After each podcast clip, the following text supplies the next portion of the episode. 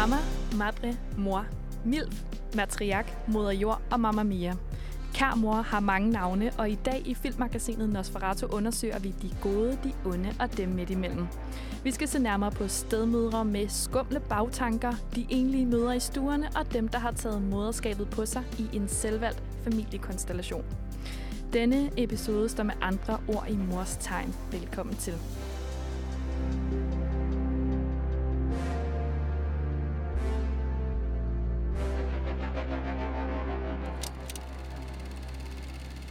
Og så er vi i gang. Jeg hedder Nana, og med mig i studiet har jeg Ida Pedersen. Og Lennart Dikker. I dag skal vi som sagt snakke om mor på film. Og altså ikke mor, men mor som øh, kære mor.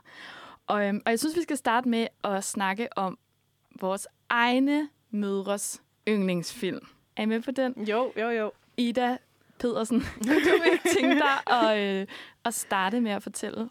Jo, okay, jeg tror, jeg har faktisk virkelig svært ved at sige én titel, men jeg tror, fordi jeg kender min mors filmbaner så godt, og min mor, hun ser aldrig en film to gange. Hvis hun har set den en gang før, så gider hun ikke at se den igen. øh, hvilket jeg ikke personligt selv forstår, og er altid ret problematisk, når vi så skal finde en film, fordi hvis hun har set den, så gider hun ikke igen. Derover vil jeg også bare lige knytte en kort kommentar til sådan, min mors tv-sening. Er også sådan, hun, jeg tænker tit, når jeg ser noget med hende, at hun er sådan den klassiske modtager, fordi når man skal sådan gispe, så gør min mor, altså hun gisper, og hun, hun, lader sig, altså hun drager sig virkelig ind i film og tv-serier. Hun bliver bare revet med, så hun er bare den der meget sådan let påvirkelige type, og det synes jeg er så sjovt, når jeg ser tv med hende. Det er en god øhm, egenskab at have, synes jeg. Ja, helt sikkert, øh, men jeg synes, det er svært også at sige en enkelt titel, desværre. Ja, men ja, det er sjovt at se med sin mor. Altså sådan, jeg synes også, man kan, vi har meget også den samme smag nogle gange, så mm. det er også meget sjovt. Hvad med dig, Lennon? Jamen, øh, min mor øh, introducerede mig til Mamma Mia, øh, som en af mine yndlingsfilm, og det er også min mors yndlingsfilm, og hun elsker også ABBA, så det er helt klart, hvor jeg har fået øh, den, den smag fra. Hvilket jo er kongesmag, så det, det sætter jeg stor pris på. Øh, men ja, altså, hun elsker musicals, hun elsker sådan lidt lighthearted, kan man sige. Øh, men Mamma Mia er helt sikkert i top. Hvad med dig, Nana? Øhm, jamen, altså, min mor øh, går helt klart ikke af vejen for sådan en, en action-basker, vil jeg sige. Øhm, foreslår gerne en James Bond, hvis der skal, skal ses noget. Men øh, hun har også introduceret mig til øh, Bas Lerman, øh, melodramaet Strictly Ballroom, som en, er en af mine yndlingsfilm. Jeg synes, den er så fantastisk, som handler om den her danseskole i Australien, hvor man kun må danse ordentlig dans, indtil sønnen han, han finder øh, totalt sådan en underdog-pige, og så danser de sig sammen ud i natten, og jeg synes, den er så fantastisk. Og det var min mor, der introducerede mig til den. Så, så jeg tror, jeg vil sige den. Det, jeg ved, at det var sådan et, hendes store sådan 90'er kærlighed. Den gik ud til den.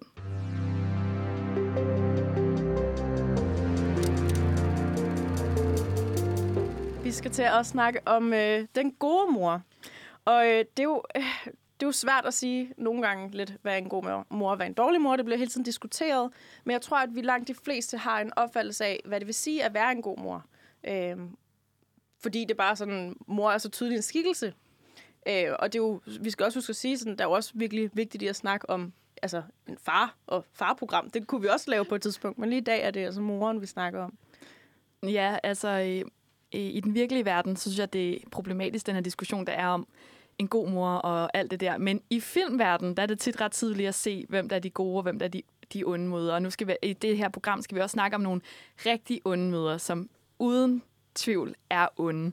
Men øh, jeg synes også, det er sjovt, det du siger, Ida, når man snakker om mor, så er det sådan, i nogle af de her film i hvert fald, så er det også et portræt af faren, sådan indirekte, sådan, hvilke roller tilfælder den, der så er mor, øh, i forhold til, hvad der er for nogen, der er så far. Men vi skal altså snakke om moren i dag. Ja, og, og apropos det, så snakker vi jo også ud fra sådan ret klassiske familiestrukturer, netop med, at der er to forældre, og der er en mor, og der er en far. Og vi er jo godt klar over, at der selvfølgelig er alt muligt andet midt imellem, og øh, alt, ja, det, altså, og så videre, så videre. Men og i filmverdenen... I filmverdenen, det er det, jeg prøver at komme frem til at sige, det er, at vi kommer til at snakke om nogle stereotyper i dag. Nogle klassiske eksempler, øh, som siger noget omkring, hvordan vi tænker om mor- og forældreroller. Øh, og ja, det hele er ligesom lidt sat op i nogle kasser, men det er igen bare en, en øvelse for ligesom at kunne snakke om det her.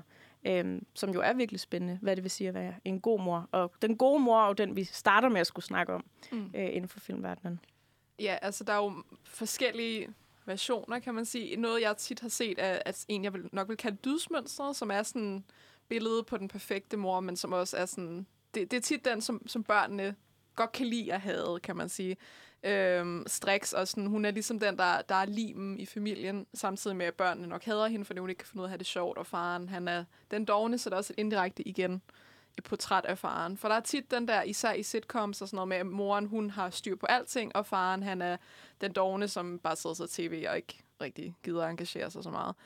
Og der, der er i hvert fald et eksempel, et eksempel det er Freaky Friday, øh, med Lindsay Lohan og Jamie Lee Curtis, hvor, hvor det jo netop er et forhold mellem moren og, og, og datteren, der er i fokus, hvor de skal lære at forstå hinanden. Og det er jo sådan en mor, der der gør datteren træt, fordi hun forstår ikke rock and roll, og hun skal giftes med, med sin nye kæreste og skilt fra faren, og, og Lindsay Lohan, som jeg ikke husker, hvad hedder i filmen endnu. Hun hedder Anna. Anna. Hun, hun, hun vil bare gerne spille rock, og hun kan ikke, hun kan ikke øh, se, hvorfor at moren skal blande sig i, hvad hun laver hele tiden. Øh, og så bytter de jo så kroppe, og så kommer der mod andet.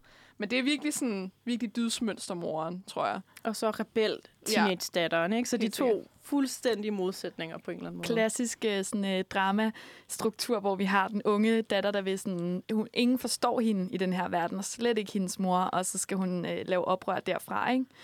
Men øh, jeg synes, at vi skal gå tilbage til den her sådan, dydsmønstermor, ikke? Mm. som også er sådan, hvad jeg vil opfatte som en lidt gammeldags familiestruktur, hvor øh, manden er sådan en, øh, et, en drenge, drenge voksen baby type, der bare sidder og skal serviceres, og, og kvinden så gør alle de her ting. Og, og et nyligt eksempel på det, som jeg har set, det er moren i The Umbrella Academy, som er den her Netflix-serie, som startede i 2019. Jeg tror, vi venter på tredje, vi venter på tredje sæson mm-hmm. nu.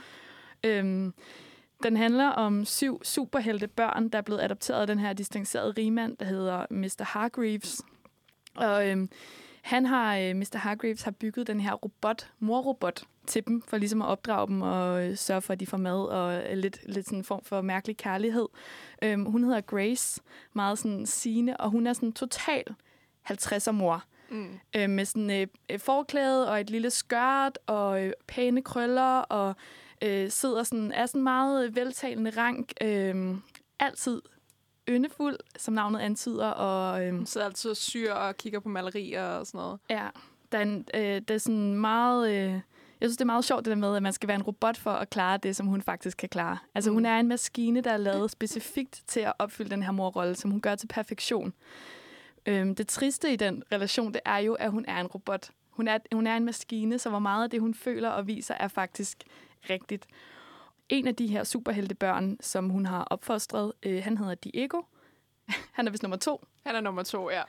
af de At syv. børnene, de bliver, de bliver kaldt af faren, eller faren, de vil jo, han vil ikke have, at de kalder ham far. Øhm, han, han insisterer på at kun at kalde dem med numre, fordi der er syv børn. Så hver har fået et nummer, som også er deres superhelte alias Og det er faktisk moren, der har givet dem deres, deres menneskenavne, kan man sige.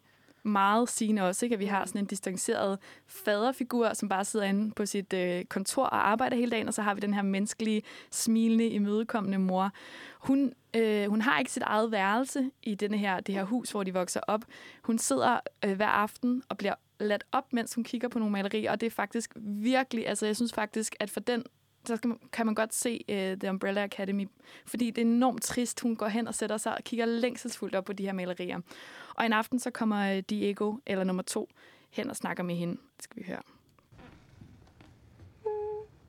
Mom, we need to talk. Okay, but only for a minute. I need to finish this cross stitch. Everything you did for us when we were kids. For me. Why'd you do it? Because being your mother is the greatest gift of my life.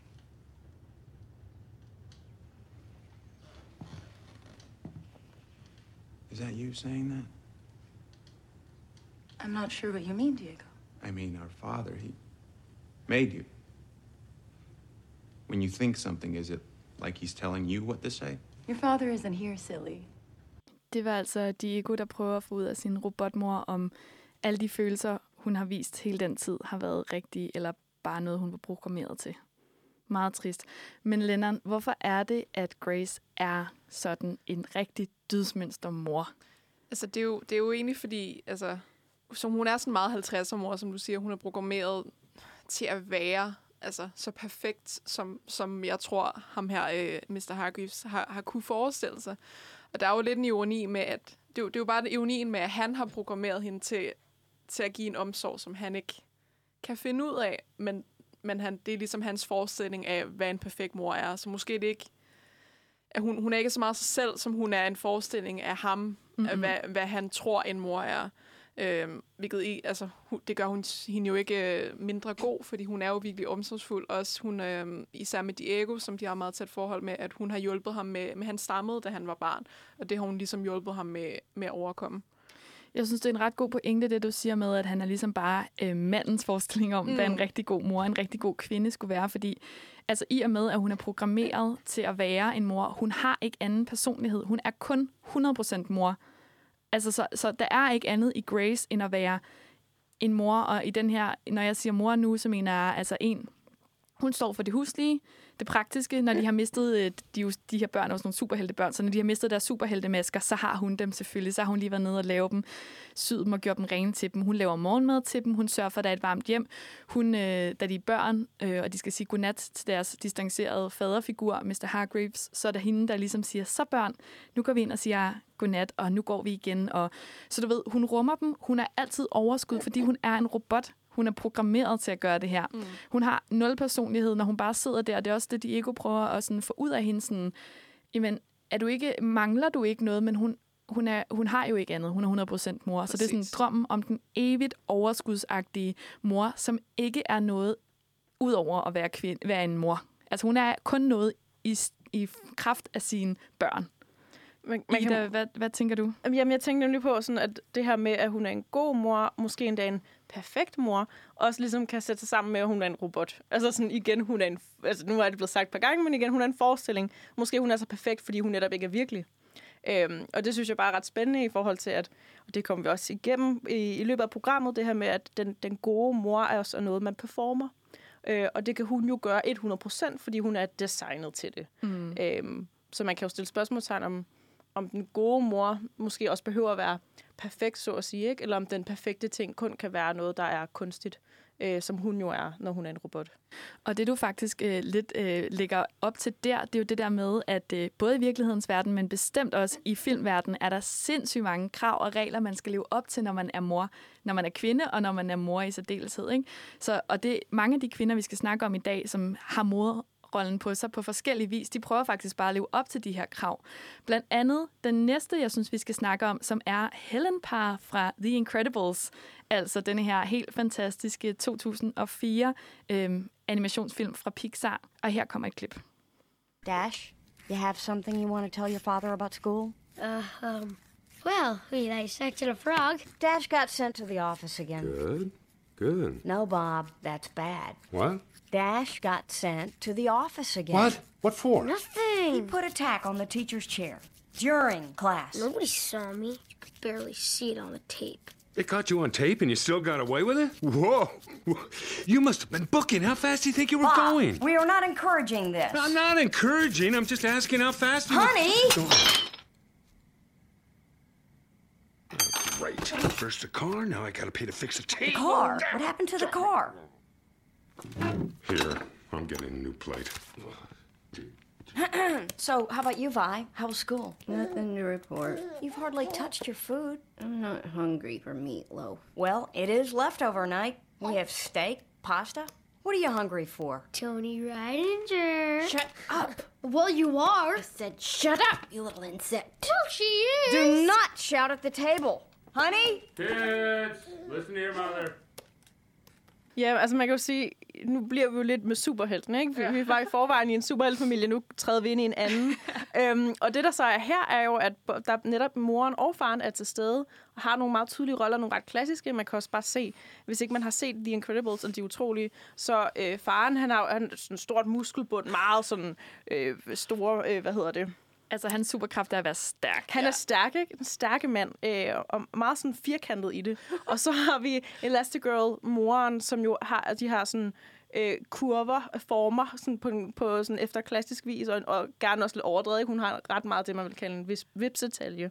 Ja. Øhm, og så kan hun jo strække sine lemmer sådan helt afsindigt. Og jeg synes bare, der er noget så sjovt i, at jeg tror tit, at man tænker på måske mor også lidt som sådan en blæksprutte. Altså mor, hun, hun har, burde have altså 10.000 arme for at kunne nå alt, og det kan Elastigirl lidt, fordi hun har kun to arme, men de kan så strække og bøje, som hvor end hun vil. Så hun er jo lidt den her øh, super heldemor i forhold til, at hun ja, er super fleksibel på flere måder. Fleksibiliteten bliver litterær. Her er mor utrolig fleksibel, øhm, og det kommer jo godt til gode for familien og for hende også. Ikke? Øhm, så det er bare sjovt, at vi stadig er superhelteverden, og øh, ja, lidt mere klassisk setup ikke? Med, med mor og far på den måde. Og der er også noget med, altså i, i filmens sådan, historie, at øh, manden, Bob, bliver, bliver tilbudt et superheltejob, selvom det ellers sådan er, er ikke noget, man gør længere ind i det her univers, der er superhelte lidt blevet forbudt, ikke? Og så øh, går hun derhjemme, men så finder hun ud af, at han er i fare, og så må hun tage afsted og altså, lurer mig, om det ikke ender med, at øh, hun redder dagen, eller sådan, de arbejder sammen som familie, og så begynder de at redde dagen, ikke? Når de alle sammen bruger deres superkræfter på en fornuftig måde i fællesskab, så, så sådan Ja, manden kunne ligesom ikke klare det selv. Han skulle ligesom have noget øh, opbakning fra hjemmefronten. Det synes jeg også er meget Det er også fedt. en tydelig scene der, hvor, hvor de falder ned i havet, og som en moren, hun altså, strækker sig til en båd, så hun kan redde de der børn, ikke? Jo. Så det er helt Det er ret vildt. Hendes krop kan virkelig, altså meget forskelligt, og det er jo, det er jo sjovt netop, når det nu er superhelte blevet forbudt i det her univers, ikke? så de er jo gået på pension, kan man Mhm. sige, meget tidlig pension, og så har valgt at stifte familie. Mm. Øh, så familien er ligesom kommet sådan, efter de har haft deres store karriere som, som superhelte. Øh, og så får superhelte jo superhelte børn, og derfor superheltefamilien. Ja. Øh, så det fortsætter jo, øh, ja, og så får de jo mange eventyr øh, ud af det. Ja, så altså, når man siger det der med, at man vil slå kluder, når man siger, at man vil slå knuder på sig selv for andre, så må man sige, at det kan øh, Helen Parr eller Elastipin i det utrolige.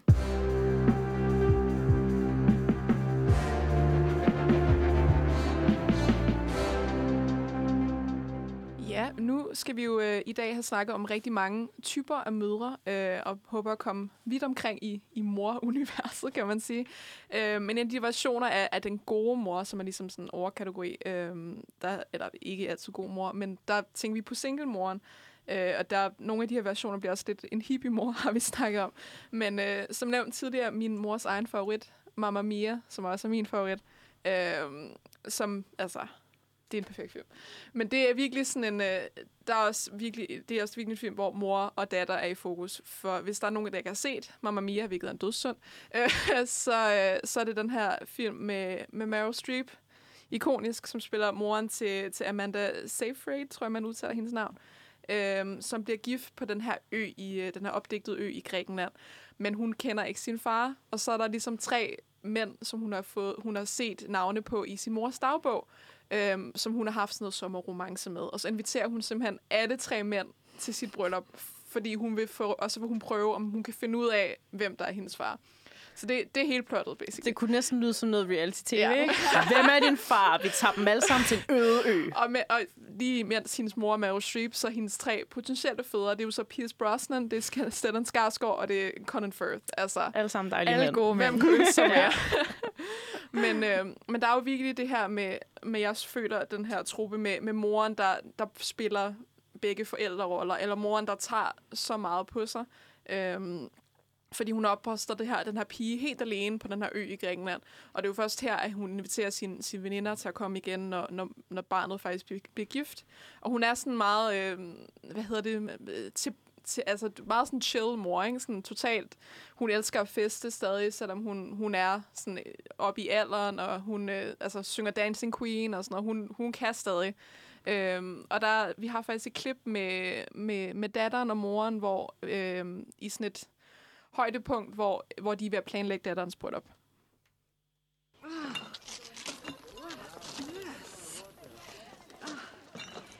Hey! Huh, what? You okay? Yeah, I'm fine. I'm fine. Whoa, whoa, whoa, Sophie. What? Last night, you, you and Sky, what's wrong? Hmm? Tell me. Tell me what's wrong. I don't know what to do. You don't know what to do. You don't have to do anything. Not too late. I can still call off the wedding. Everybody will understand. Call, call off the wedding. Isn't that what you want? No. Oh. No, that's what you want. No. Yes! God! Sophie! Oh, just. You have no idea. You never had a wedding. You never did the marriage and babies thing. You just did the baby thing. Well, good for you. You know, I don't know why you're going off on me now. Guys, I really don't. guys, because I. God, I love Sky and I want to be with him. And Great. I don't want my children growing up not knowing who their father is because it's just. It's crap. Det er jo virkelig altså, mor og, og datter, der går mod hinanden, hvor det jo hele film, øh, hele øh, forinden har jo været det her med, at de har faktisk et meget godt forhold, meget tæt forhold, og det er jo faktisk lidt sjovt, at, at Mamma Mia vender lidt rundt med, med moren egentlig skulle være den traditionelle og sådan mm. øh, strikse, men her er det jo faktisk datteren, som, som går efter det traditionelle liv, som moren faktisk ikke har, har opnået. Ikke at det er noget, man, man skal gøre, men, men hun går jo faktisk lidt imod sin mors forventninger på en anden måde, øh, hvilket jeg synes var lidt, var lidt spændende. Og at en meget klassisk truppe, der også ligger i det her skænderi, det her med, at, at en forældre skal give slip på deres Mm. børn.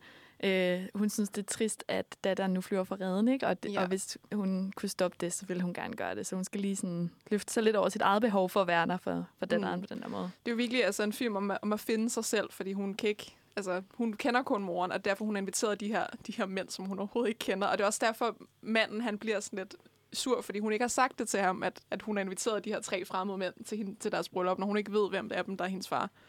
Ja, og sådan, man kan sige, uh, Meryl Streeps morrolle her, som hedder Donna, hun er jo sådan den her totalt kaotiske, hårdt arbejdende kvinde, som, som går og sætter det her sådan helt faldefærdige hotel i stand. Mm. Øhm, så på den måde er hun sådan totalt gør det selv kvinde, og hun siger, altså jeg ved måske, skal vi sige 15 gange i løbet af filmen, siger hun sådan her, jeg er så glad for, at jeg ikke har en mand, og jeg er så Mm. glad for, at jeg bare er mig selv, og jeg er så glad for, at, du ved, altså hun er totalt en selvstændig kvinde, som sådan har opfostret det her barn, og sådan startet alt det her selv, og sådan hun er sådan totalt kompetent og, og lidt vild også, og sådan, også ret lækker. Hun går rundt i de her overalls og bare sådan, har et langt blondt hår, der sådan flager rundt og sådan er skør. Og så ja, har hun det her danse, den her dansetrup, dansesangtrup med sine to Mm. veninder, ikke, som også bare er sådan totalt... Donna and the Dynamos. Lige præcis. Og jeg synes faktisk, det er sjovt også. Altså, et andet, en anden ting, som den her film gør, som man ikke særlig tit ser, det er, øh, de er jo middelalderne, de her kvinder.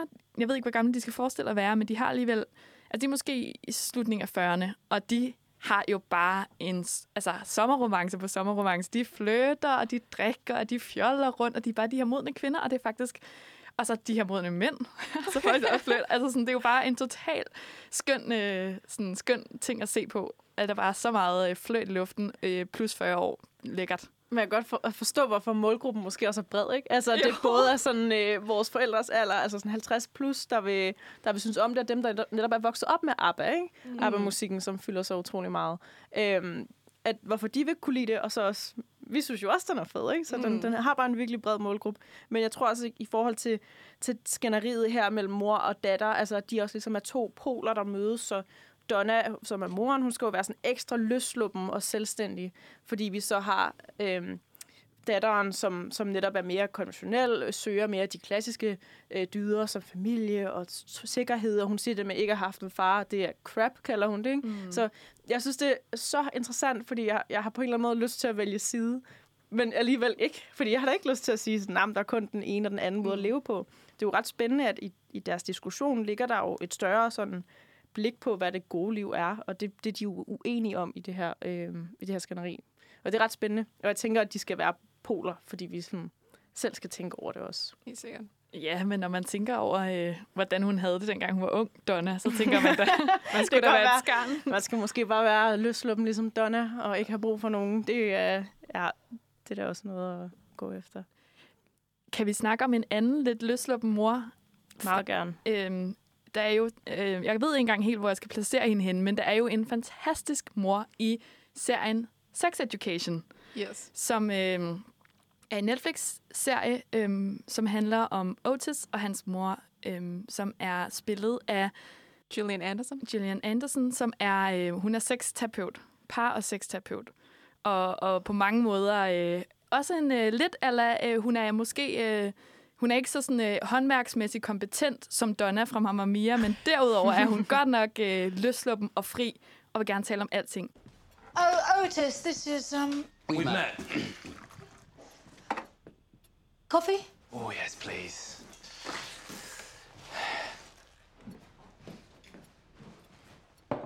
How old are you, Dan? How old am I? Uh, I'm 32. Are you having some kind of preemptive midlife crisis? Otis. Mum, he rides a motorbike. I'll take you for a ride in it sometime. You right?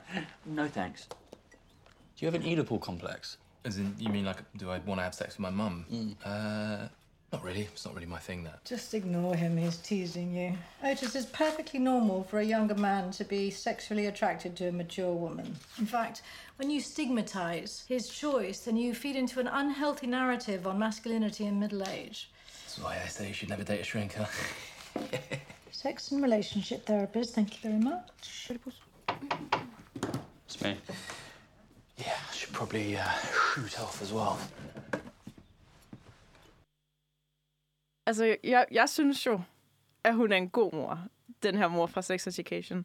Øh, fordi det ligger jo i hendes job, det her med, at hun er sexterapeut, og hun bare snakker super frit og åbent øh, om sit sexliv. Og det er jo også det, der sker her med, at øh, der er også bare en, en mand til stede, sådan, om det er lige hendes knald for, for den forrige aften. Han hænger stadig og skal have kaffe. Øh, og Otis ligesom bliver konfronteret med, med de her mænd i hendes liv. Øh, og, men samtidig er der jo også det her med Otis, selvom at, at hun jo synes, moren, at hun er god og vil snakke åbent om sex, og bare være der for ham og give ham plads og sådan noget, så bliver hun jo stadig en lille smule omklamrende, Mhm. øh, når hun insisterer på at også vil vide noget omkring Otis' ikke eksisterende sexliv, men om han ikke snart skulle i gang, og om ikke der var nogen søde, og øh, hun kører derud af, fordi hun netop synes, det er interessant og gerne vil være der for ham, ikke?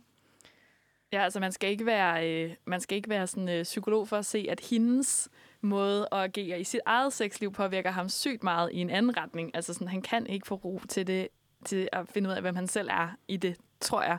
Men han ender jo med at bruge hans mors visdom over på sin skole som sådan en form for øh, social kapital, hvor han, øh, han opretter sådan en seksualklinik, hvor han giver råd, parterapeut og seksu- altså sådan seksual råd øh, til de andre. Og det, det kommer der en ret skøn serie ud af. Jeg synes i hvert fald, at første sæson var rigtig god til at snakke om mange forskellige ting, vi normalt ikke ser i, i sådan en, en stor Netflix-satsning øh, som den her, når det handler om sådan sex og alle de andre mærkelige ting, der kan opstå i forbindelse med det.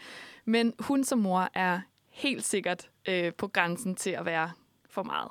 Og man kan godt forstå, at Otis nogle gange bare får det sådan der, åh, skrid ud af mit liv.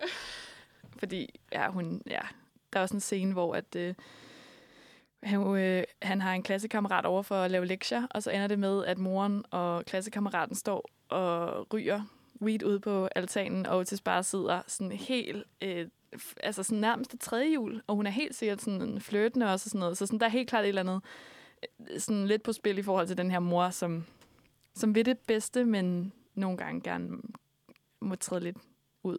Der er også bare det der med, at Otis ikke har en lås på sin dør, ikke? Jo. Altså, det bliver sådan helt tydeligt, at han kan ikke invitere hende ind, for han har ikke mulighed for at lukke hende ud. Mm-mm. Og måske hvis han havde en lås på døren, at han ville søge hende oftere, når det var, han havde brug for hjælp. For han har jo tydeligvis brug for hjælp, og det hun siger til ham, og det han bliver påvirket af derhjemme, det får han jo netop øh, brug for i skolen. Øh, Så, så det er jo en værdifuld øh, ting, det at have en mor, som er sexterapeut.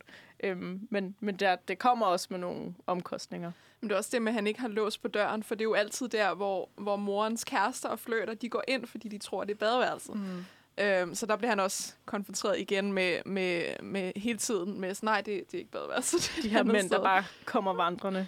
Men jeg synes ikke, han virker til at have det sådan akavet med at tænke på. Altså, det er ikke, fordi han har sådan lyst til at vide så meget om sin mors sexliv, men hun har jo ligesom mænd forbi, så sådan, han ved godt. Men det er, Ja, ikke, ja. det er ikke, egentlig ikke en konflikt. Nej, det er ikke det, der er problemet. Det er mere det der med, at... At, at hun blander sig ja, så meget hun blander i, sig. hans Ja, lige præcis. Ja, fordi det er nemlig det, den er super cool, og det hører man jo også her i klippet. Han spørger bare ind, sådan, han bruger nogle af de ting, han har hørt moren sige, så han spørger bare ind til den her fyr. Nå, hvad så? Øh, er det her et, øh, en lidt tidlig mid, øh, midtvejskrise? Er det her, øh, har du et ødipuskompleks? Øh, hvad handler det her om? Øh, så sådan, du ved, det, ja, han, han er, han er, jeg synes, det er en ret, jeg synes, det er en ret skøn øh, serie. Jeg synes, deres dynamik er ret god, selvom øh, altså sådan, den er ikke problemfri, men jeg synes bare, den er ret sjov. Mm. Meget. Og man kan jo også, altså nu, Nana, nu fik du også sagt Ødipus, man kan jo også godt snakke om moren, og hvorvidt hun er en MILF eller ej. og det er ikke, fordi det er den diskussion, vi skal ud i lige nu og her, on er. Øhm, men det, der, der ligger ligesom noget i det, det her med moren, hun er så øh, i kontakt med den side af sig selv. Hun arbejder med det. Hun, de har, øh, som du nævnte tidligere, den anden scene, hvor der er en dreng fra klassen, øh, Adam, han er over, øh, står og rører lidt weed sammen med moren, og sådan, der er ligesom også, ham Adam er også sådan lidt mere, øh, han ser mere voksen ud, end Otis gør, ikke? Han er lidt mere modnet, så sådan, der, han, han synes jo nok, at moren er lidt lækker der, ikke? Mm. Scenen slutter så med, at, at Otis jo synes, det er utrolig pinligt, og at moren begynder at spørge om Adam, nu hvor han rører weed, om ikke han har problemer i sengen, fordi at... ja.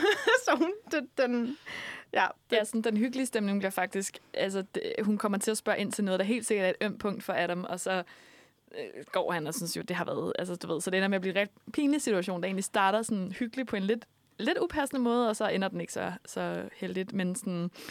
Altså, jeg ved ikke, om vi skal snakke om det nu, men altså, det er der et eller andet med, at øh, når man snakker om mor på film, så er der også altså, alle mulige Mrs. Robinson-typer, som øh, er lidt forbudte, og lidt frække, og lidt spændende, og lidt tillokkende. Og vi har, da vi øh, sådan brainstormede til det her program, kom vi da hurtigt til at øh, tænke på nogle film, som udnytter det her øh, MILF-agtige øh, koncept, eller udnytter det her med øh, mødre og, og sex og fløjt, og sådan, som er sådan lidt upassende. Så, altså, som man også, der jo også ligger i farrollen selvfølgelig. Ikke? Man snakker både om MILF og DILF, øh, så den går også den anden vej. Nu begynder vi jo at komme lidt øh, i den lumre stemning, når det kommer til mødre. Vi bliver ikke her hele vejen igennem, men øh, vi skal snakke lidt om, øh, om de seks sødmødre, kan man sige. Øh, og vi, vi, øh, Ida, du sagde jo lige et, et term før, MILF, som mange måske kender, men hvis man ikke kender det, så er det, er det et akronym for uh, Mom, I'd like to fuck. Og der er jo selvfølgelig også Dad, I'd like to fuck, DILF, men igen, vi snakker om om MILFs nu. øhm, og der er jo også, altså Ida, du sagde noget med de her, de her der er sådan også mange andre sådan seksuelle termer, eller seksuelt lavede termer for mor, som sådan noget mami og sådan noget. Ja, mami eller mami, mamacita, mm. eller sådan nogle ting, ikke? Sådan, øh, øh, ja, sådan ind i en større samtale omkring det, fordi man kan jo også være en papi, og mm. ja, der er bare noget med, når man bruger øh, altså mor- og farbetegnelser i en, i en fløten eller seksuel situation. Så det, jeg synes bare, at det undrer mig nogle gange, sådan, hvorfor man egentlig gør det. Og jeg tænker, at det har noget at gøre med, at man sætter den anden i en eller anden form for sådan omsorgsposition, men også en, en position, hvor at, hvis jeg kalder nogen for mami eller for papi, at så får jeg også ligesom positioneret, at de er har mere at skulle have sagt, end jeg har. At de har en større autoritet, og jeg ligesom er underdanig. Og deri ligger der jo også en form for sådan seksuel leg. Mm. Øhm, så jeg tror, det er det, der ligger i, at det, det er en magtkamp på en eller anden måde, og så kan man tildele hinanden roller, om at du, er du den, der, der har bukserne på i forholdet, eller ikke, øh, eller hvad man skal sige. Det var en håbløs gammeldags metafor, men, men i hvert fald, øhm, at ja, så kan man lege med det på den måde, og så at, at der er jo også det mega sådan skrøbelige i, at, at forældrerollen er dem, der kan give omsorg, men også dem, der kan nægte omsorg. Så der er jo også noget ja. sådan på spil der. Noget farligt i, om hvorvidt ens mami eller papi vil tage sig af en. Både, det kan, og det kan både være sådan... På alle måder. På alle måder. Det kan både være rigtige forældre, og det kan også være øh, legeforældre, eller hvad skal jeg sige. Nu laver jeg air quotes via radioen, det giver ikke mening, men ja. det, altså, øh, vi snakkede om øh, Ødipus-komplekset øh, før i forbindelse med øh, det her klip fra øh, Sex Education. Øh, skal vi starte med lige at, sige, hvad, hvad er det nu lige, det hvad, er? Hvad Ødipus er. Ja, lige ja. sådan. Altså, det er jo sådan en, øh, et græsk savn, kan man kalde det. Øhm, og Ødipus er den her, den her konge, hvor det er sådan en tragedie om, at han, han vandrer i blinde, men han vandrer i blinde mod en skæbne, som han altid har fået bestemt sig siden, før han blev født. Og det er nemlig hans skæbne, at han skal dræbe sin far og gifte sig med sin mor. Øhm, og det er jo sådan noget med, at hans forældre de sender ham væk øh, for ligesom at, at forhindre den her skæbne. Så bliver han taget ind af en hyrde øh, og bliver, bliver royalt et andet sted, og så kommer han til, til den her by, som, som han var fra, men han ved det jo ikke, for han var på bortoptaget og han dræber, for, spoiler for Ødipus, hvis man ikke har Du har haft sådan der 3.000 år til at få den. Altså sådan, det er for sent nu. Det er fint. Men, øh, men han dræber sin, sin far uvidende øh, på, på en landevej. Øh, ved ikke, hvem han er. Han har aldrig set ham.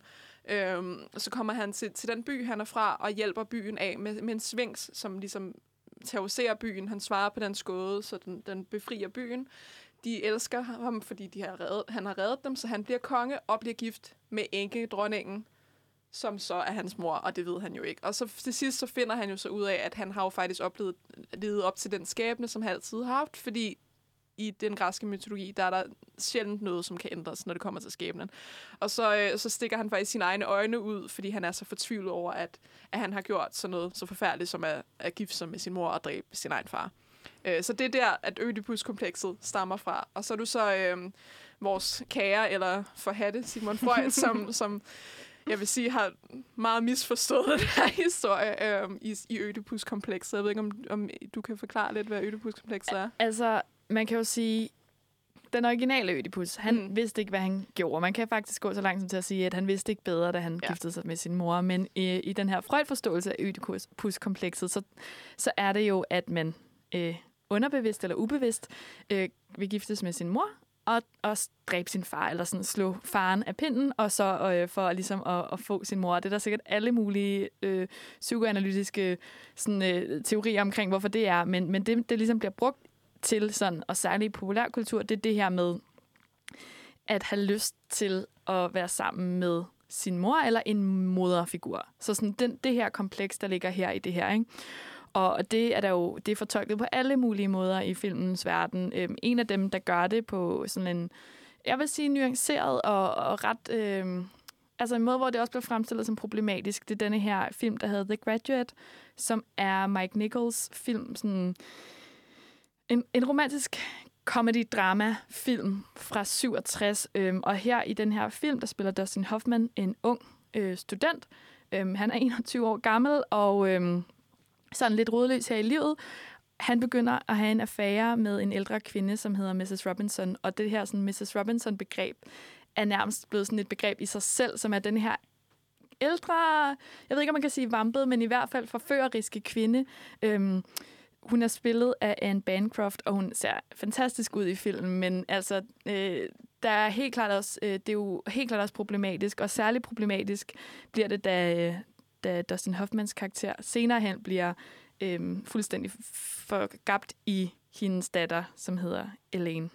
Så der er altså noget, hvis der ikke står ødipal overalt på det, så ved jeg snart ikke, hvad det gør. øhm, men, men Mrs. Robinson, hun stammer i hvert fald derfra, Ida. Man kan sige, at Mrs. Robinson på en eller anden måde er sådan den arketypiske cougar, eller sådan mm. den første... Den første MILF. den, den første MILF, den originale MILF, og den øh, første cougar. Øhm, og, og det jo ligesom spiller sig derfra. Øh, Simon Garfunkel har også den her mega fede, de lavede musikken til, til hele soundtracket, øh, og en sang, der også hedder Mrs. Robinson, øh, som også ret fint... Øh, omkranser det, filmen handler om. Men ja, The Graduate er jo en øh, klassiker, og jeg synes faktisk også, at den har en ret god dansk titel, Farver voksne verden. Mm. Øhm, det, det er ret øh, slående, øhm, jeg kan anbefale alle at se den, hvis ikke man har set den. Den er helt fantastisk. Ja, det er en super god film, og jeg synes, den får sådan vist lidt sådan, det problematiske i det her, og sådan ja, det problematiske, men også, at der, er, der måske er der et eller andet, et lille bankende hjerte inde i Mrs. Robinson også, ikke? som ja. engang har... Helt sikkert. Hun bliver ikke øh, sådan malet op som hverken djævlen eller den, der skal redde ham. Øh, han står her, øh, Dustin Hoffmans karakter, er blevet færdig med, med universitetet og skal finde ud af, hvad vil han ellers, og, og de voksne i hans liv. Mrs. Robinson er jo en ven af hans forældre.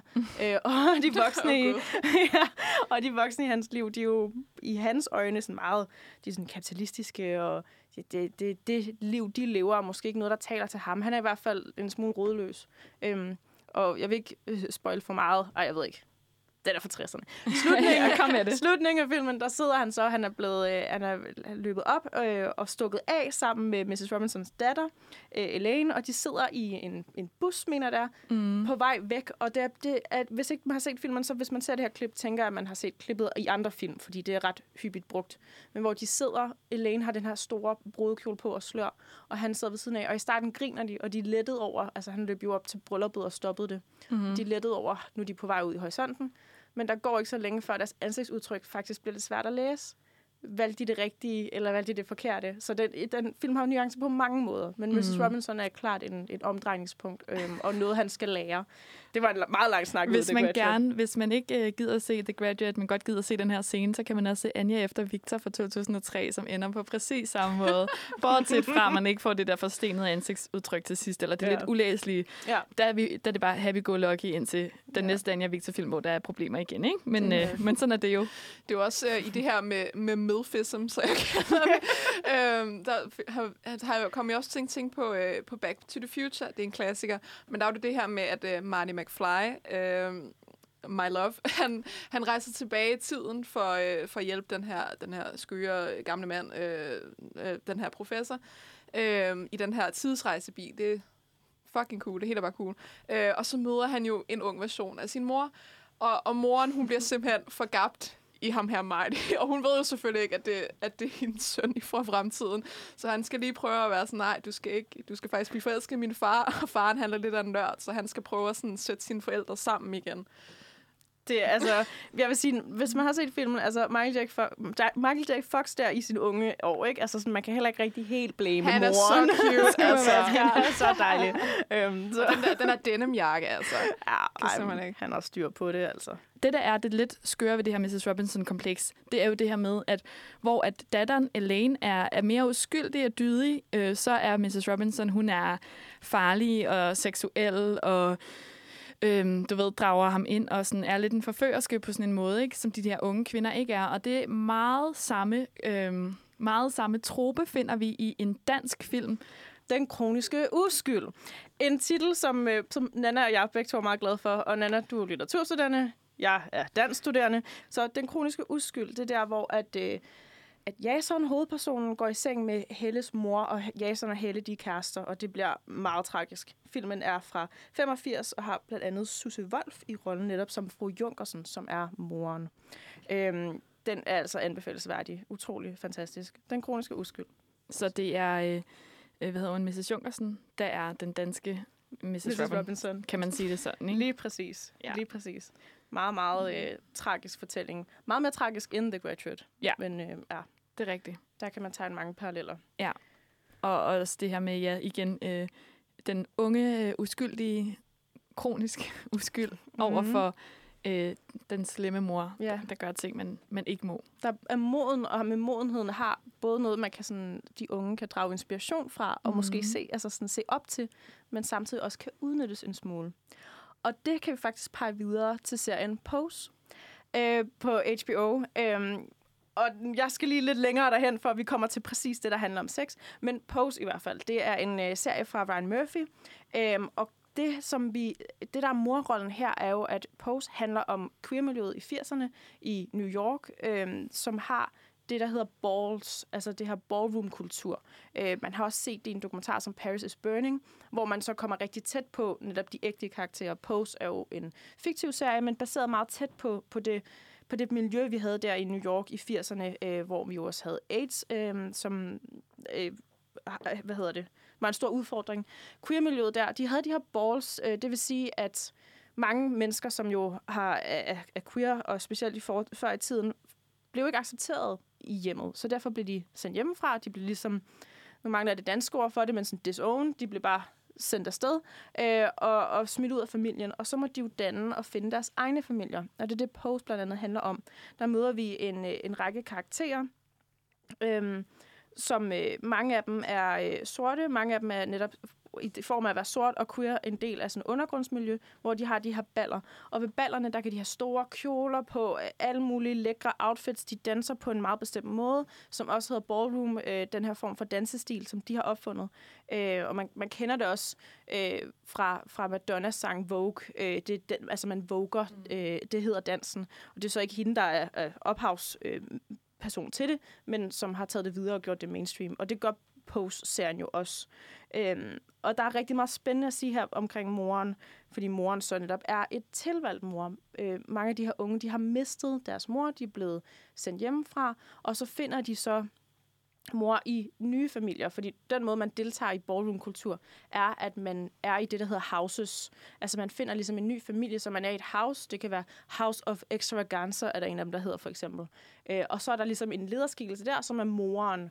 Og det er lige meget, om moren er en mand, en kvinde, er trans, whatever. Det er bare den person, der har mest autoritet i gruppen af alle de her queer Så hun er sådan mennesker. en øh, matriark overhovedet. Lige præcis. Øhm, og, og valgt på grund af, at hun er dygtig til, øh, hvad hedder det, handler, hun er dygtig til at skulle gå ballroom-kultur. Moren kan også være en non-binær person, Ja, ikke? sorry. Ja. Vedkommende, ja, nej, men, vedkommende, vedkommende, præcis, ja. vedkommende er, øhm, er den, der har været dygtig og har vundet. Man vinder også nogle trofæer til de her Mm. øh, ballroom-kultur. Det er, man, man skal se den, fordi det er både øh, øh, dokumentaren og serien her er et helt vildt, øh, fantastisk indblik i den her form for kultur. Og det føles meget mangelfuldt bare at stå og fortælle det med ord, øh, hvordan det egentlig er. Øhm, men det øh, en, en side... Nu fik jeg talt mig frem til min sidebemærkning i forhold til det med øh, det seksuelle i det, fordi at der er netop også i Pose får man også nogle forhold imellem nogle, nogle af dem, der leder husene, mm. og nogle af dem, der ligesom er medlemmer i husene. Så der kommer også en form for ødipuskompleks, hvis man netop indleder en form for forhold til det, der egentlig er ens nye mor. Mm. Øh, og moren, øh, de- dem, der kommer en del af familien, moren han eller hun, eller vedkommende har jo selv også været øh, smidt ud hjemmefra, har skulle bygge sig op, har fået en vis autoritet. Så dem, der kommer, som lige er blevet smidt ud hjemmefra, de kommer og er, er sindssygt øh, altså, ængstlige for at få omsorg, for at føle sig en del af noget nyt. Så de er jo også sårbare, og så kan moren så udnytte. Det er jo også det, der sker en gang imellem. Mm. Øh, Så der er også ligesom en bagside i den form for kultur, hvor man samles så i huse. Men der er jo noget virkelig fedt i, at man selv kan vælge sin mor, når nu ens mor ikke kan acceptere den, man er. Mm. Øhm, og det er utrolig smukt, og det bliver vist meget, meget fint der. Så der snakker vi også lidt ind på det her med, at det med at være en mor, det er en rolle, man kan tage, ikke nødvendigvis noget, der har noget at gøre med at være en kvinde, for eksempel. Der kan man Eller være... med DNA eller blod. Nej, præcis. Eller, ja. Man kan være øh, en mor på rigtig mange måder, og det synes jeg, den her serie, den ligesom øh, sender et ret fint signal om. Og også bagsiden ved den, øh, som vi har snakket om før, altså det her med at være en autoritetsfigur, at være en omsorgsperson, der er et ansvar, og det, det, hvis det ansvar ikke bliver fuldt op, så kan det være problematisk, og, og det øh, arbejder på også med. Både det, både det gode og det, det, der kan være problematisk ved at være øh, en mor, uanset hvordan man, øh, man er det, og, og hvem man ellers er. Men det er også en truppe, som, som jo er totalt øh, genkendt i det her med den, den valgte familie, den selvvalgte familie, ikke? Øhm, og, og blive en omsorgsperson i, i, de, øh, sådan, i den konstellation, ikke? En found family, eller family of choice, øh, som altid, altså, det, er, det kan godt virke, altså i nogen, ikke lige post nødvendigvis, men i nogen gange kan det godt virke som sådan det billige knep, fordi det er bare fucking nice at se de her, sådan øh, en samling øh, mennesker, som er er alene, og så finder de hinanden, og så sådan opretter de en eller anden form for sådan familie, sådan lidt småt dysfunktionel familie, men som også er ret skøn, og så får de det, så har de det bare godt sammen. Det synes jeg, det er en af mine favorit øh, sådan film og serietrupper, selvom den også er ekstremt klichépræget. Man kan jo ikke lade være med at stå for den. Altså, Nej. Den, den er virkelig, altså også sådan et, et, et, et virkelig superhelte, altså Disney-eksempel, altså noget som Guardians of the Galaxy, hvor det også, at det er virkelig sådan, det, altså der, der er en tagende vaskbjørn, og der, der er et kæmpe træ, som har superkræfter, og der er en alien øh, kvinde med daddy issues, og der er en, øh, en anden alien, hvor han, hele hans familie er blevet dræbt. Så det er virkelig bare sådan folk, der ikke har andre Mm. at, at, at høre til og at komme til, og så finder de hinanden, fordi de alle sammen også er lidt småkriminelle.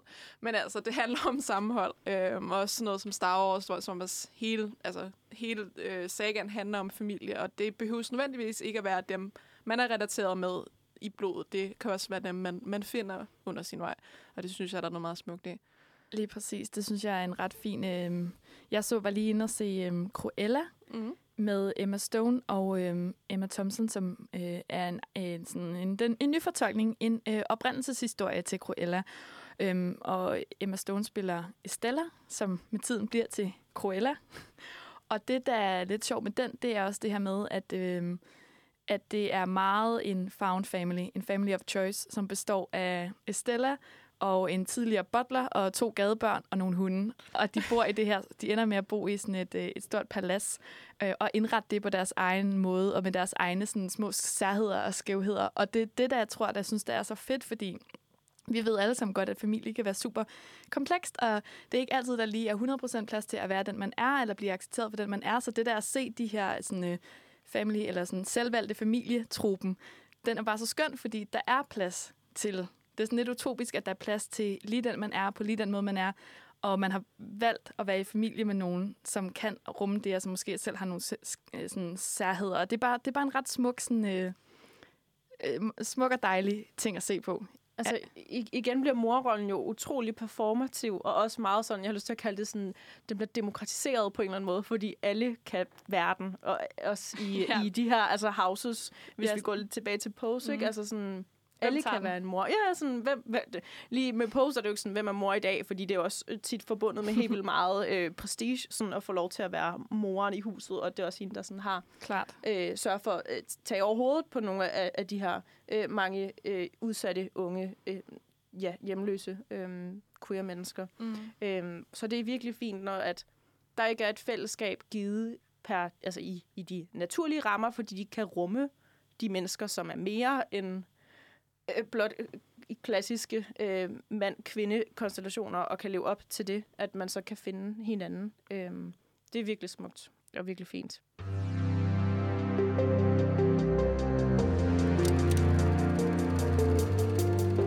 Vi er jo kommet vidt omkring forskellige morroller, og nu skal vi snakke en lille smule om dem, som ikke kan blive mor, men som gerne vil være det. Jeg har for nylig set uh, Master of None har jo kommet med, de kom kommet med en ny sæson, tredje sæson. Den hedder Master of None, colon, Moments of Love. Um, og her har man valgt at lave et fokus på, uh, serien er jo lavet af Aziz Ansari, som jo har uh, hovedrollen i de to første uh, sæsoner. Her i tredje sæson har man et nyt fokus. Man har fokus på hende, der hedder Denise, som er øh, Ansis' øh, veninde i de andre, øh, hvad hedder det, øh, serier, eller andre sæsoner. Øh, men her har vi et fokus på hende og på hendes øh, kone, som prøver at blive gravid sammen. Øh, man ser bare i starten, de lever det her meget idylliske liv, sådan meget øh, lesbisk øh, cottagecore øh, stil, øh, som er virkelig, virkelig lækkert. Øh, men øh, så, så kommer der så noget ind i, at, at hun ligesom gerne, konen vil gerne have børn. Og så det, det, det er svært at forklare. Man skal virkelig se den her serie, fordi så tager den en drejning. Den er meget så stille og rolig. Øh, men, men konen, altså Alicia, øh, hun vil gerne blive mor, og hun, man følger hende så, fordi... Øh, jeg vil ikke afsløre for meget, men man følger hende i hvert fald, hvor hun skal prøve at øh, sætte øh, kanyler altså ind i, i maven på sig selv for ligesom at preppe og være en del af hele det her øh, med at prøve at skulle blive gravid, øh, og hun går igennem forskellige behandlinger. Øh, og det er bare virkelig sådan smukt at se, hvordan man følger en lesbisk kvinde, der solo forsøger at blive gravid. Øhm, man har jo set før historier om folk, der ikke kan blive gravide, øh, også på film, men det er lidt særligt, at vi nu har en lesbisk kvinde, øh, som, som også er sort, og som, som solo ligesom skal prøve at finde, finde den her ind, finde vej dertil. Øh, og der er moderskabet ligesom noget, hun, hun hungrer efter, og noget, som kan gøre, at og der behøver hun netop ikke øh, Øh, en ekstra nødvendigvis. Det starter sådan, det er ikke måske helt der, det slutter, øh, med at de skal være to, men det var virkelig fint, at moderskabet bliver noget lidt andet, øh, når man skal prøve solo.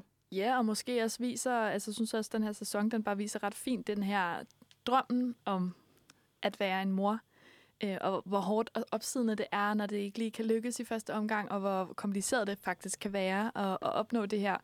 Øh, og jeg får da i hvert fald lyst til, når jeg ser det, for jeg da lyst til at spørge mig selv om, altså hvor det der, altså sådan, hvor er det bare hårdt, at der er en ting, man rigtig, rigtig, rigtig gerne vil have, øh, som måske ikke altid kan lade sig gøre, og hvordan man så kan arbejde med det øh, også, ikke?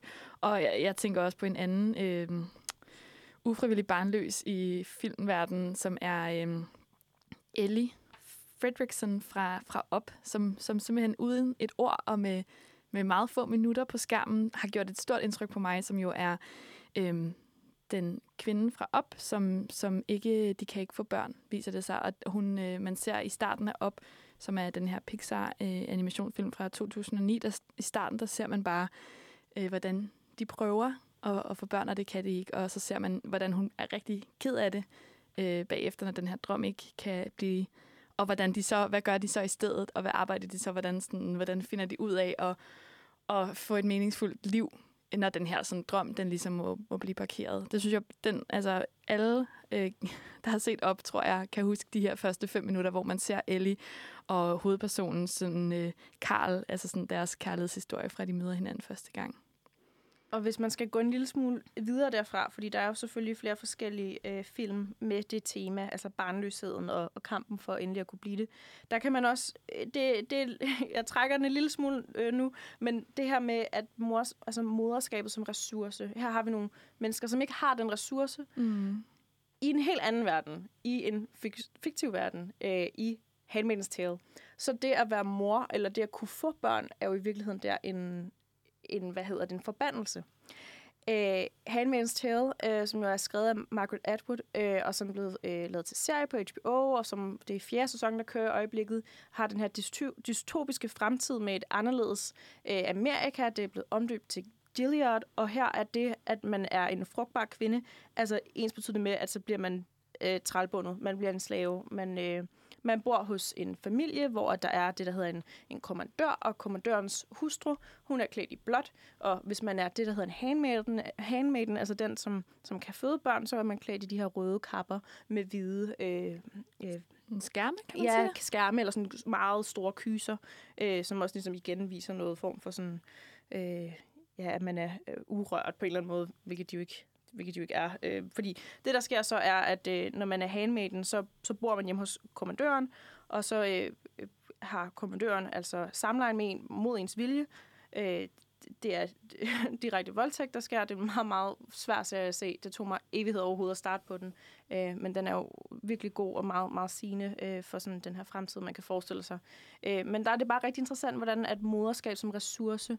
Øh, grund til, at alt det her sker, skal jeg også huske at sige, er fordi, at øh, befolkningen er pludselig meget, altså der er en barnløshed, barnløshed der spreder sig mm. øh, i USA, og det, at det bliver svært at finde kvinder, som længere er fertile. Så det, at de er fertile, gør altså, at man, man lever helt elendigt liv. Øhm, og der, der er morrollen netop sådan noget, man, man får taget fra sig, fordi når, man, når de her handmaidens føder barnet, er barnet ikke længere deres. De bliver aldrig rigtig mor for det, men moren bliver i stedet for kommandørens hustru. Øhm, og det er jo sindssygt absurd, hvordan den her kvinde, som har... Der er også en, en helt scenarie med, hvordan det er, at, at manden skal befrugte kvinden, at sådan, så skal han med hendes hoved skal ligesom ligge i skødet på øh, den øh, kommandørens hustru, og så på den måde skal hun ligesom også være en del af akten, og, mm. og det ligesom er i hendes skød, at undfangelsen sker, eller ikke undfangelsen, men altså at, øh, at, at befrugtelsen sker, ikke? Jo. Øhm, og det er jo bare helt absurd. Men der er moderskabet, altså der er det både en, altså der er en kæmpe forbandelse at skulle være den, der er øh, fertil.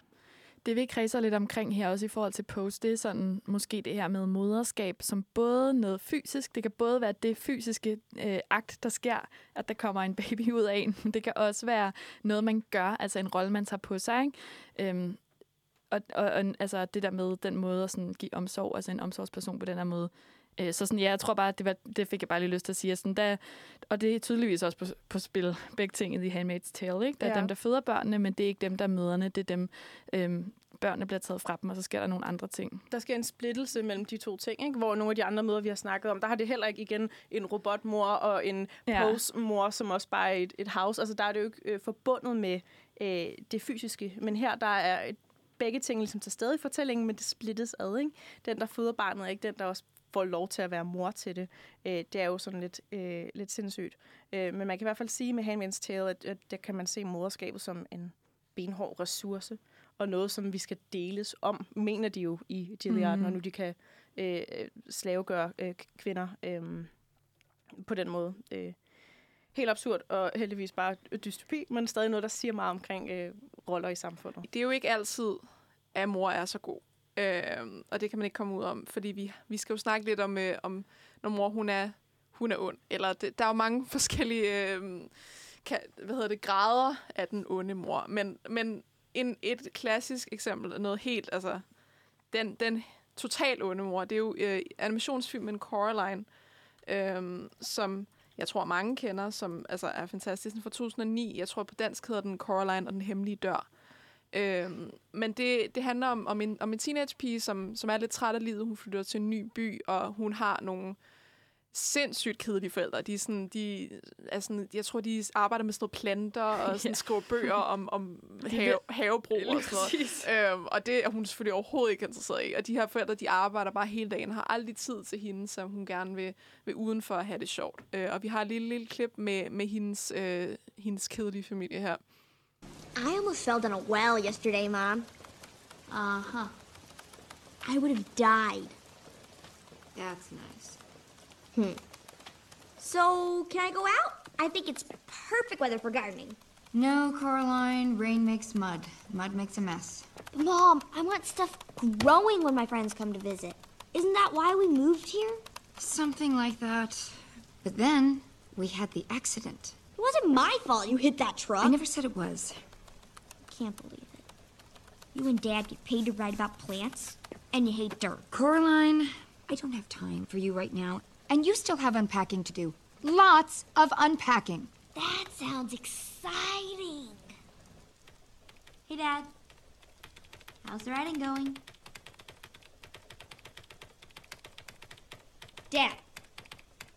Hello, Coraline. Som vi hører her, så er det øh, Coralines forældre, der begge er sådan workaholics, kan man kalde det. Altså, de, de arbejder bare, og de, Coraline, hun vil bare gerne ud i regnen, og de vil ikke ud i regnen, fordi det, det, de har ikke tid. Øhm, og der var også igen det her med, med forældrene, som, som, øh, som støtter, altså de flytter til den her nye by, fordi de har nogle jobmuligheder, og de tager sig ikke rigtig, jeg tror, at hende her, Coraline, hun føler sig lidt, lidt svigtet, at hun ikke har, har nogen at dele sine tanker med os, fordi hun, hun snakker om sådan, åh, jeg, jeg faldt ned i en brønd i dag, og moren er bare sådan, ja, ja, det, det er fint, du kan bare, så du kan bare gøre det. That's det great, honey. Ja, ja, så, så det er sådan tydeligt, at de ikke rigtig lytter til hende, ikke? Faren kalder moren the boss, og det er ligesom hende, som, som skal give, skal god for, hvis hun vil ud i regnen og lege. Øhm, men, men det fortsætter jo dog mere i det her, at, øh, at Coraline, det her med, med den hemmelige dør, som bliver afsløret i titlen, at, øh, at Coraline, hun finder en, en hemmelig dør i det her nye, øh, mystiske hus, de er flyttet ind i, til et, til et andet univers, hvor hun har den anden mor. Øhm, og det, det har vi et lille klip af, men det er sådan en, en anden familie, som, som hurtigt ikke, ikke er, viser, altså viser sig ikke at være, hvad de, hvad de egentlig er. Mom? What are you doing here in the middle of the night? You're just in time for supper, dear. You're not my mother. My mother doesn't have. But, but, but, but, but buttons?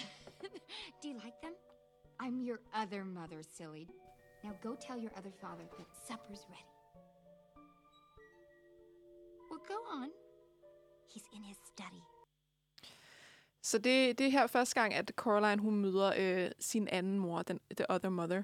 Øhm, og hvad der, er det, hvad der allerede er så, hvad jeg synes i hvert fald, uhyggeligt ved det her univers, det er, at alle de her mennesker, de har, de har knapper i stedet for øjne. Øhm, og det er også noget, man ser i starten, når der den her Coraline-dukke øh, bliver lavet. Øhm, og, og der, jeg synes igen, altså, den her onde mor, hun er jo virkelig, altså, hun er virkelig ond.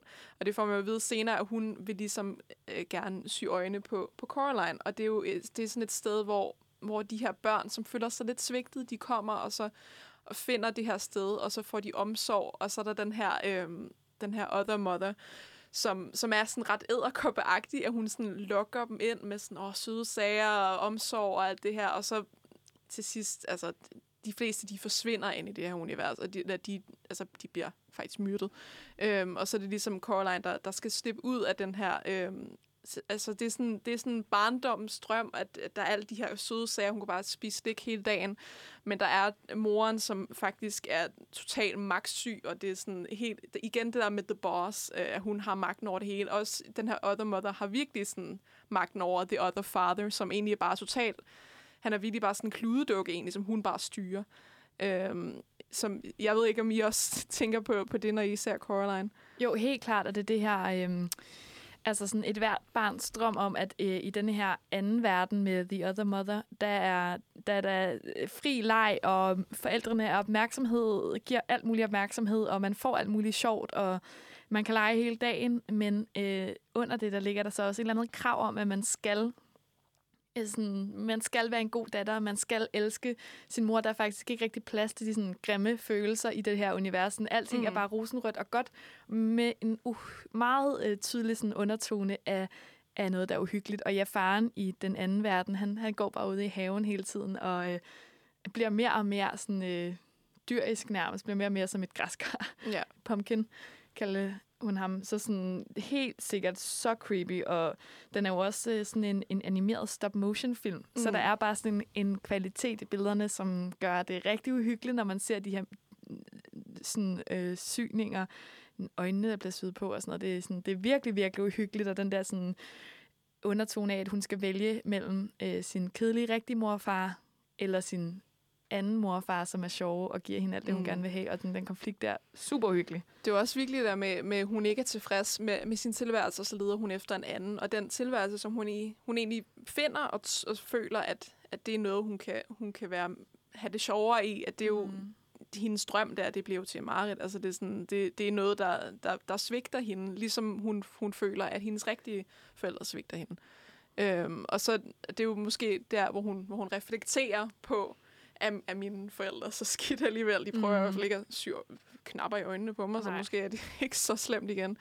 Øhm, men, men ja, jeg tror helt sikkert, det, det er det med svigt og med, med, med, altså med, med barndommens naivitet, naiv, hvad hedder det, na, naivitet Mhm. måske, at, øh, at, at de, de, de vil måske bare gerne have, have, altså de vil bare gerne have, at, at have noget omsorg, og vil gerne kunne gøre, hvad de vil, og så er der ligesom, øh, at, at de stoler hurtigt på noget, som, som kan ende med at svigte dem igen, ikke? Jo, og det er altså en af mine helt store sådan, øh, favorit uhyggelige trupper. Det er det der med sådan, en drøm, der bliver til et mareridt. Mm. Sådan, øh, man tror, alt er godt, og hvis man ikke har sin kritiske sans med, så bliver man lullet ind i det her univers, og så kan man aldrig komme tilbage. Og der er nogle, hun møder nogle spøgelsesbørn derinde, som ikke er lykkedes med at slippe ud. Og de er jo bare ulykkelige, ikke? De har været derinde, og det var ikke det, de ville. Så sådan, det for meget det gode. Mm. For meget af en god ting er faktisk dårligt. Og så, jeg tror, jeg synes, det var, øh, pointen, hvis man skulle sådan sige, hvad pointen i forhold til morrollen i den her film er, så tænker jeg, at det, det her med, at, at øh, filmen prøver at vise, at den gode mor ikke er perfekt. Altså sådan, hun kan ikke være det hele hele tiden for Coraline. Så sådan, det bliver faktisk for meget øh, med den her other mother, som, som, som bare vil elske, og som bare vil have en datter, som bare vil sådan, passe Coraline ind i den her sådan, skabelon omkring en god datter, som man kan gå og pusle om. Ikke? Øh, så jeg tror, jeg vil sige, at sådan, pointen er ligesom, prøve ligesom at vise, at, at sådan, ja, den gode mor er ikke perfekt. Den virkelige mor er ikke perfekt. Hun er bare... Ja, hun er også travl og stresset, og glemmer måske nogle gange lige at spørge en ekstra gang. Og ja, og men, men der, ja, så sådan, man kan, ja, og sådan, man kan ligesom ikke, uh, Coraline bliver også lidt spadet ind i den her anden verden af at skulle være den her elskelige datter, og så tror jeg, det er det, som jeg også sagde før, at det her med, at der er ligesom ikke, i den her anden verden er der ikke plads til alle de grimme følelser, som hører virkeligheden til. Og det viser sig ligesom, at man kan ikke leve uden dem, men der, der bliver også nødt til at være plads til, at man nogle gange er en sur datter, eller en sur mor, eller en stresset mor, eller sådan, og hele det der, sådan, synes jeg bare, den, sådan, den Mm. viser ret godt. Helt sikkert. Jeg vil også sige, hvis vi kredser om, om den onde mor, så er der jo også den, den helt klassiske med, med den onde stedmor. For eksempel i Askepot og, og Snevide. Det, det, er jo, det er jo noget, vi alle sammen kender med, med, med, den, med farens nye kone, og så bliver misbeha- altså mishandler de, de barnet. Og det er jo især, især Askepot, hvor, hvor de får øh, den her unge pige til at arbejde, og de, de stedsøs, stedsøstrene, øh, stedmorens rigtige børn, mm. som, som bliver prioriteret over hende. Øhm, og det er så også noget med, at faren dør bagefter, eller det har jeg ikke helt mm. sikker på. Ja, altså det er jo det, så pludselig så øh, øh, at den her nye kvinde, øh, så er hun alene med hende lige pludselig, ikke? Mm. Kommet, lige kommet ind i familien, og så pludselig så skal man til at forholde sig til hende alene kun, ikke? Den onde stedmor. Jeg synes altid nu, når man snakker om de her onde kvinder, altså sådan, kan vi lige snakke om, hvad fuck sker der for fædrene? Altså sådan, hvorfor er de så dumme og altid så de her onde kvinder ind i deres liv? Sådan, altså de her klassiske onde kvinder, som altså også stereotypt kommer ind i en, indhyllet i en sort kappe og gerne med noget sådan hvad hedder sådan, øjenskygge helt op til øjenbryn, ikke? I en lilla farve. Hvis man ved, hvis man ser en tegnefilm, og nogen har lilla eller grøn på, så ved man, stay away from that. Sort, lilla og grøn, sådan, det er onde farver. Det er Ursula, og det er igen Cruella. Maleficent. Maleficent, lige ja. præcis. Altså det hele den der... Øh, ja, og også uh, Tangled. Uh, Tangled, den her også den her sådan, animationsfilm, øh, film, som er sådan en, en Rapunzel fortælling, ja. mm. øh, hvor der også øh, er øh, Mother Gothel. Mother Gothel, som er også en ret fantastisk øh, ond mor. ond mor. altså hun er virkelig øh, spærrer den dydige og unge og smukke og naive datter inde i tårn for hendes eget bedste, siger For at jeg. beskytte hende fra verden, siger hun i godsøjne. Men i virkeligheden er det hendes... Øh, altså, der ligger morens ungdom i at have hende indspærret. Jamen, er det ikke hendes ego, eller hun, hun kan ligesom ikke klare, at der ligesom er kommet en anden, der måske er smukkere og yngre end hende, eller sådan. Mm. Der, der er noget der med sådan ikke at kunne give plads til nogle andre, fordi man, man husker sine, de svundne tider, hvor man selv var ung og De smuk. svundne tider. De svundne tider. Ja, ja lige præcis. Øhm, Vi skal også huske at nævne i forhold til Askepot, altså også A Cinderella Story og Another Cinderella Story, som, som er de her teen-film. Um, Another Cinderella Story med uh, Selena Gomez, og så A Cinderella Story, som jeg tror, de fleste kender, Ja. uh, med Hilary Duff. det er nok en af de film, jeg har set flest gange. Ja, den er virkelig god, og hvor det er uh, ingen andre end uh, Jennifer Coolidge, der spiller uh, den onde stedmor, og det gør hun jo øh, til punkt og prikke. Superb, og det er jo også Ja. igen, altså truppen igen, hvor at den onde stedmor har to døtre, som er håbløse. Mm. De er ikke særlig køn at se på, og de er ledet mod hinanden, og de er ikke de smarteste knive i skuffen. Og så er der den nu afdøde fars datter, øh, som er spillet af Hilary Duff i Cinderella Story, som er Askepot, ikke? som er smuk, klog, øh, kan det hele, hårdt arbejdende, du ved, flittig, og hun bliver bare tr- fuldstændig trådt under skoen, fordi hun er så god Mm. i forhold til de andre, ikke? Og der er også det udtrykket med hakken, hæl og klippen tog ja. Stammer fra, ikke? hvor at, øh, de to øh, onde stedsøstre der, de er jo klar til ligesom at ja, hakke noget af sin fod af for at passe ned i skoen. Ikke? Altså, nu snakker jeg sådan helt tilbage i, i eventyrsfortællingen. Øhm, men, men ja, det er bare sjovt, at de sådan er man kan sige, dumme nok eller naive nok til at vil ofre noget af sig selv for at kunne komme over den plads, som egentlig er Askepots plads, som hun naturligt har. Mm. Øhm, så der er, ud over stedmoren, er der også stedsøstrene, som også ligesom har nogle Ja. onde kræfter øh, og dårlige indflydelse. Mm. Men der er det jo også det her, der kan man sige, at, øh, at stedmorerne i de her fortællinger øh, ligesom ikke har overskud til at se øh, hovedpersonens værd på en eller anden måde. Ikke? Hun ser bare sin egne, sin egne, sit eget afkom til sådan fortræffeligheder, som så i virkeligheden måske ikke øh, er så store, og så bliver ligesom nødt til at sådan kæmpe for, for deres plads i verden, fordi at der kommer sådan en lille Askepot-type, som bare er perfekt på alle måder, som bare skal holdes nede med, med vold og magt, fordi ellers så, man ved jo godt, hvem prinsen gerne vil have. Det er jo, øh, det er jo den smukke Askepot, ikke? Eller sådan, så der, der er den der stedmor sådan, egentlig kan man sige, det er ikke så sympatisk gjort, mm, og det er ikke så overskudsagtigt gjort, men hun kæmper jo bare for sine egne børns fremme i verden, ikke? Hvis man Mm. skal prøve at tale lidt med, med de her Det må øh, den onde stedmor. ja. Måske hun er lidt smule god. hun er nok lidt øh, sådan en, øh, ja, hvad kan man sige, sådan, hun kæmper i hvert fald for sine egne børn. Ja.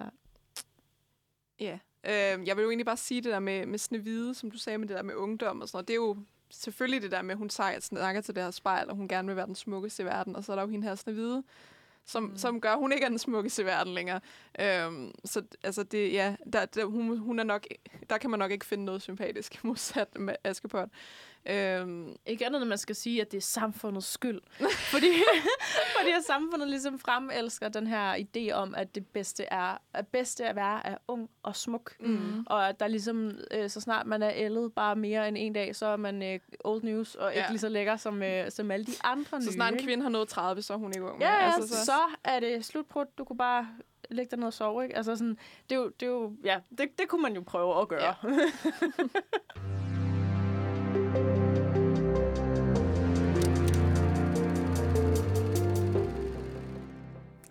har vi snakket om mor på mange forskellige måder. Vi øh, er gået rundt i film- og serieland og har både fundet MILFs, vi har fundet onde mødre, gode mødre, øh, mødre moderskab øh, som ressource har vi kigget på. Og så har vi også snakket en lille smule om dem, der gerne vil blive mor, men ikke kan blive det. Øhm, vi er ja, ved at være ved vejs ende i programmet, men vi mangler til sidst lige at snakke os omkring den manglende mor. Ja, og det er, jo, det, er jo, øh, det er jo sådan en ting, som jeg har, øh, jeg har øhm, hvad hedder det, som jeg har lagt mærke til, som, som er faktisk en rigtig stor børnefilmsting. Øhm, at, øh, at der er tit en uh, ting, hvor vores held eller heldinde uh, mangler moren, fordi moren som regel er, er død, eller de faktisk, altså det er ikke engang forklaret, hvorfor der ikke er en mor, der er bare ikke en mor. Øhm, og så er, det jo som, så er det jo meget det der med, at helten mangler en, en omsorgsfigur og en, en rollemodel også op til, og tit så er, så er faren i de her klassiske konstellationer også meget fraværende øhm, i forhold til, til, øhm, til, til barnet. Øhm, og det, grunden til at sige, at det er, en, det er en børnefilmsting, er det fordi, som noget som, som Bambi, øh, Find Nemo, hvor moren dør i starten, Øhm, brødrene Bjørn er der, eller brø- Bjørnebrødrene Bjørne- hedder den. Bjørnebrødre. Brother Bear, det er fordi, Ja. jeg tænker på den engelske titel. øhm, øh, altså også øh, i, i en nyere børnefilm, To the Moon på Netflix, som, hvor moren også mangler. Øh, så der, ja, og, og øh, den lille havfru, så der, jeg jeg der er sådan en, en, en gennemgående ting med, med børnefilm, hvor moren ikke er der, hvilket jeg f- synes er lidt mærkeligt, at, at det hele tiden er moren, der mangler. Og jeg ved ikke, om det, om det, det, om det er et bevidst valg, eller om det er bare sådan en billig måde at få os til at få sympati med hovedpersonen med det samme. Altså, jeg, jeg tænker i hvert fald, at det virkelig hurtigt giver sympati, fordi at øh, man oplever den her hovedkarakter, som, som ikke har, øh, altså mangler omsorg, og så kan man som seer måske føle, at man giver omsorg ved at holde, mm. holde med personen. Øhm, og så tror jeg måske også, at, altså, øh, at børnefilm jo også i høj grad er forbundet med sådan eventyr og nogle sådan savnfortællinger og øh, Brødrene Grimm og alle de her ting. At det er ligesom, man trækker nogle tråde for de her klassiske fortælle, øh, hvad hedder det, fortælleteknikker, hvor det bare passer ind, at når der mangler en forælder, det er ofte moren, og dermed skal hovedpersonen ud på en rejse, fordi der ligesom er et eller andet, der, der mangler, noget, der skal erstattes, noget, der skal have en ny øh, og anden betydning i hovedpersonens liv. Det passer vel også meget godt til det, vi har snakket om med sådan, øh, det nogle meget sådan, øh, igen traditionelle øh, forventninger til, hvad en henholdsvis far og en mor skal kunne. Så når man mangler øh, en mor i en fortælling, så siger det en ting, hvis man mangler en far, siger det en anden ting, som jo er totalt gammeldags, og øh, forhåbentlig også sådan, som trope bliver lidt forældet nu. Vi kan godt tænke os at se nogle andre øh, sådan, former for familiekonstellationer, og de kan sige nogle andre ting, kunne man måske ønske sig. At vi behøver måske ikke blive ved med at, at trække på sådan brødrene grim klassiske fortællinger. Måske kan vi godt finde nogle andre sådan, skabeloner og putte de her fortællinger ned i. Utrolig meget, og måske også prøve at bryde med det. Nu er vi ved at nå til vejs ende, og vi har været omkring rigtig mange møder. Vi har været omkring de gode, vi har været omkring dem, der nærmere kan betegnes som onde, og så har vi snakket om øh, de lækre og, og dem, der er, mere øh, mor som ressource. Vi har snakket om, at være en mor både er en fysisk ting, og det er noget, man kan gøre. Det er noget, man kan tage på sig, uanset hvilket slags øh, DNA man må øh, selv være blevet født med af sin egen mor. Men det var alt, hvad vi nåede i dag i øh, Filmmagasinet Nosferatu på Uniradioen. Du kan finde vores podcast på alle dine yndlings podcast apps. Du kan også finde os på øh, Facebook, Instagram og øh, nosferadio.dk. Tak fordi du lyttede med.